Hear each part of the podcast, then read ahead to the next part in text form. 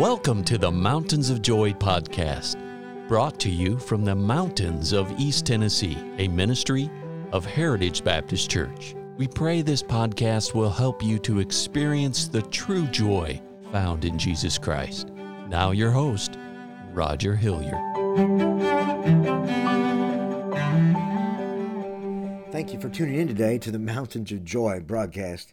Friends, I just want you to know that God is on your side, and if you know Him as your Savior, He's your Father, and He promises He'll never leave you and He will never forsake you.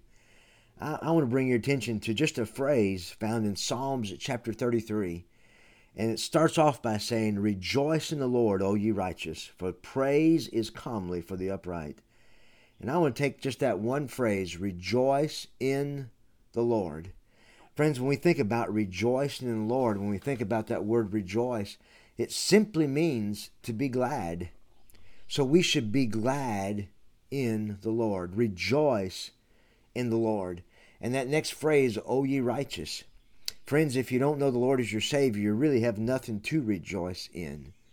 Oh, you might you might have joy in the fact that you have material possessions, or you might have joy in some of your family situations or a family acquaintances that you have, or maybe some of your material possessions that you have that you can have joy in. But, friends, you cannot rejoice in the Lord until your sins have been forgiven, until you've been adopted into God's family and become one of His children.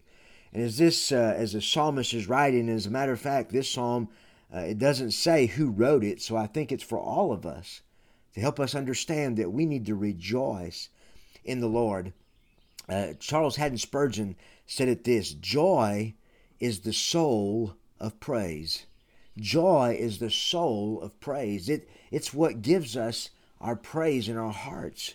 And to, to rejoice in the Lord is to delight in Him, to delight in Him, and to love and to be glad for what He has done for us in our lives. As we look and we see all this going on in the world, friends, the world and is getting darker and darker. Uh, the Bible says that we're living in perilous times.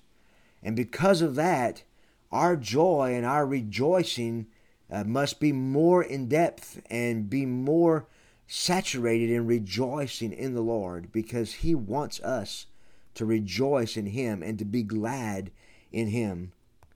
I counted in the Bible, if I've counted correctly, there's uh, 223 times that the word rejoice is found in the Word of God, from the Old Testament to the New Testament. As we think about rejoicing, we should rejoice in God's salvation to us.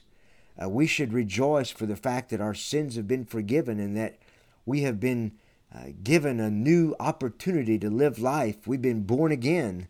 Friends, that's something to rejoice in, but not only in our salvation. Friends, we should we should rejoice in God's protection. God has protected us and taken care of us.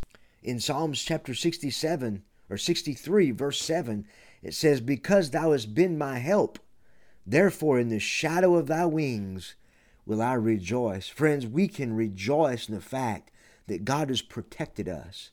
He takes care of us. He gives us what we need. He protects us. All the next thing we can we can rejoice in God for is his blessings. Friends, God has been so good to me. He has blessed me. And I, I believe that you could say the same thing. God has blessed you beyond measure. And friends, we need to learn how to rejoice in the Lord.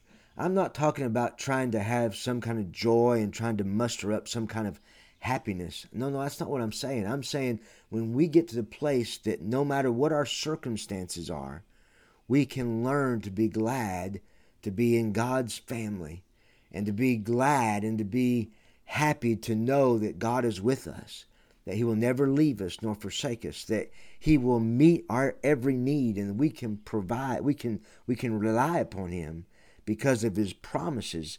Friends, that's where that's where our grace comes from God as we look to Him and as we rejoice in Him. And some of you right now might be going through a difficult time in your life. Things might be completely falling apart. You say, Pastor, what do I do? Get alone. Get away. Bow your head. Thank God that He is taking care of you. Thank God that you have life. Thank God that you have what you have. And rejoice in the Lord. And friends, as you rejoice in the Lord, you will find that God will give you the strength and the grace and the mercy that you need to just keep pressing on. Friends, God is with you, He's for you, and may you just continue to follow Him and live for Him each day. Until next time, I hope you have a wonderful day. Thank you for listening today. And our hope and prayer for you is that you know Jesus Christ as your Savior.